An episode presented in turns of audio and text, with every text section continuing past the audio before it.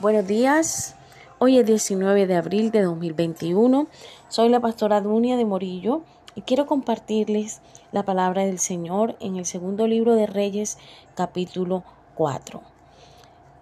Dice el versículo 13. Dijo él entonces a Giesi, dile, he aquí tú has estado solícita por nosotros con todo este esmero. ¿Qué quieres que haga por ti? ¿Necesitas que hable por ti al rey o al general del ejército?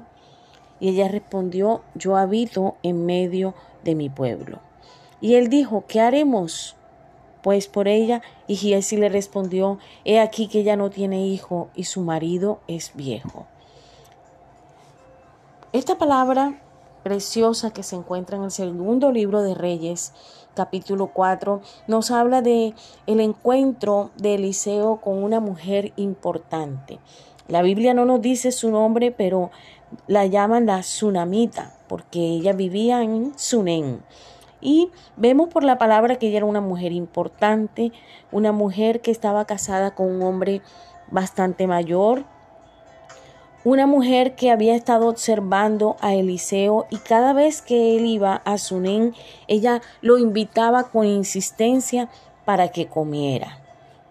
Y ella se acerca a su marido y le dice que por favor construya un aposento para que cuando él llegue a Sunen él tenga un lugar donde descansar.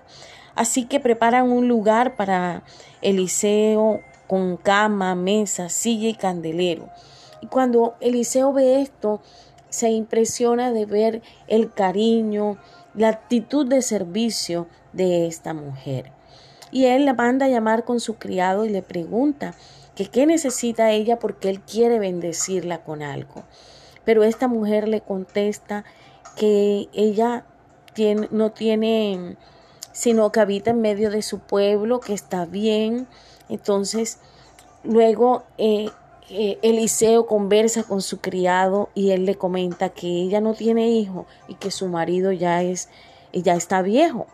Entonces, él la manda a llamar y le da una palabra y le dice, el año que viene por este tiempo abrazarás un hijo. Y ella le dice, no, Señor mío, varón de Dios, no hagas burla de tu sierva. Sin embargo, Dios le concede la bendición de darle un hijo. Y este niño crece y este niño está allí viviendo con, con ella con su esposo. Dice la Biblia que un día estando eh, el padre en el campo, en la época de la siega, eh, pues en época de siega las temperaturas en Palestina eran altísimas, se calculan unos 50 grados centígrados. Eh, la época de la siega era, era alrededor de estos meses, abril, mayo y junio. Algunos estudiosos eh, comentan que es posible que el niño haya padecido una insolación muy fuerte y el niño sufre un dolor de cabeza y muere. Y entonces esta mujer lo toma en sus brazos y lo coloca en la cama de Eliseo, en la cama que usa Eliseo. Y luego toma un asno y se dirige hacia donde se encuentra Eliseo. Y Eliseo la ve venir y le dice al criado que se acerque a ella para ver qué le sucede. Y entonces, y, se sorprende que el Señor no le muestre qué le sucede a esta mujer. Entonces, vemos aquí cómo ella, con amargura en su corazón, le dice a Eliseo, pedí yo un hijo a mi Señor, no te dije que no te burlases de mí. Quiero decirle que esta enseñanza tiene cosas muy importantes que nosotros tenemos que aplicar a nuestra vida. En tiempo de crisis, ¿cómo actúas? ¿Hay en ti un espíritu de lucha? ¿Hay en ti un espíritu de sobrepasar los obstáculos, las dificultades? Quiero decirle que esta mujer pudo quedarse llorando, abrazada a su hijo, y hubiera sido lo más natural pero ella toma la decisión y entiende que si Dios le dio ese hijo, Dios se lo puede devolver. Y esta mujer nos muestra esa actitud de fe, esa actitud valiente de prevalecer en medio de las circunstancias adversas. Y quiero decirle que la palabra muerte para muchos puede significar el punto final de algo. Pero en el Señor no es así. Dios puede hacer lo que es imposible para los hombres. Y esta mujer actúa con una fe impresionante. La Biblia dice que ella va hacia donde está Eliseo. Y Eliseo manda al criado, pero ella sabe que quien tiene la palabra de poder y autoridad no es el criado, sino Eliseo. Y entonces ella le dice, vive Jehová y vive tu alma que no te dejaré. Así que Eliseo parte con ella, ¿verdad?, detrás del criado y se encuentra en la casa. Y estando allí, Eliseo entra al aposento y ora al Señor y se tiende sobre el cuerpo del niño. Pero la Biblia simplemente dice que el cuerpo entró en calor y entonces él empezó a pasearse por toda la casa y luego decide nuevamente ir y colocarse encima del niño y entonces allí el niño estornuda siete veces y abre sus ojos. Hay tres cosas importantes que podemos aprender en esta palabra. Número uno, en medio de tu crisis, de tu lucha, en medio de tu dificultad, debes buscar ayuda. Buscar la ayuda de Dios. No quedarte en la frustración de lo que estás experimentando. Busca ayuda. Número dos, solo depende de Dios. Depende de lo que Él pueda hacer. A veces en medio de los tiempos de crisis escuchamos muchas voces personas que dicen, no, se va a morir. Otras personas que dicen, no, tú no puedes hacer eso porque ya se pasó tu tiempo. Otras personas te van a decir, no se puede.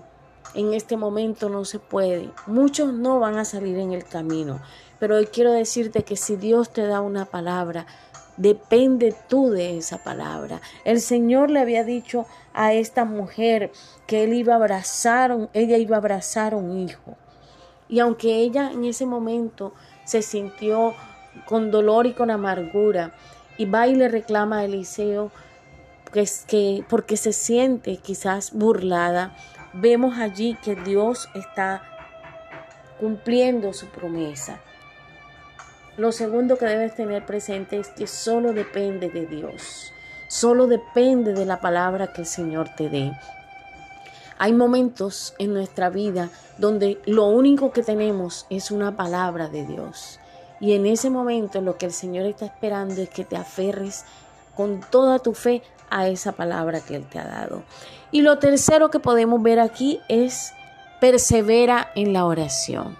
Mira el profeta Eliseo, llega a esta casa y se encuentra con esta circunstancia de que el niño está allí y había una situación y era que el niño estaba en cama y ambos estaban en esa habitación y él oró al Señor y se tendió sobre el cuerpo del niño y el niño entró en calor.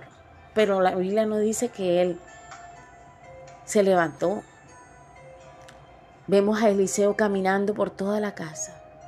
Sale del cuarto y empieza a caminar por toda la casa y luego sube nuevamente persevera en la oración. A veces los milagros no resultan inmediatamente que nosotros oramos. Hay que perseverar en la oración.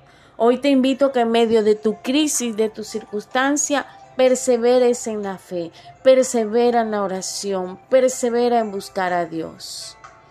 Porque tu milagro puede estar a la distancia de una oración. Así que en esta mañana quiero orar por ti, Señor. Fortalece la fe de mis hermanas, de mis hermanos, Señor. Que la voz de tu Espíritu Santo sea mayor que cualquier voz. Que la promesa que tú has establecido, Padre Celestial, para cada una de nosotras, prevalezca por encima, Señor, de cualquier voz. Permítenos, Señor, ser mujeres valientes, hombres valientes, luchadores, que dependamos solo de ti y que perseveremos en la oración. Dios te bendiga.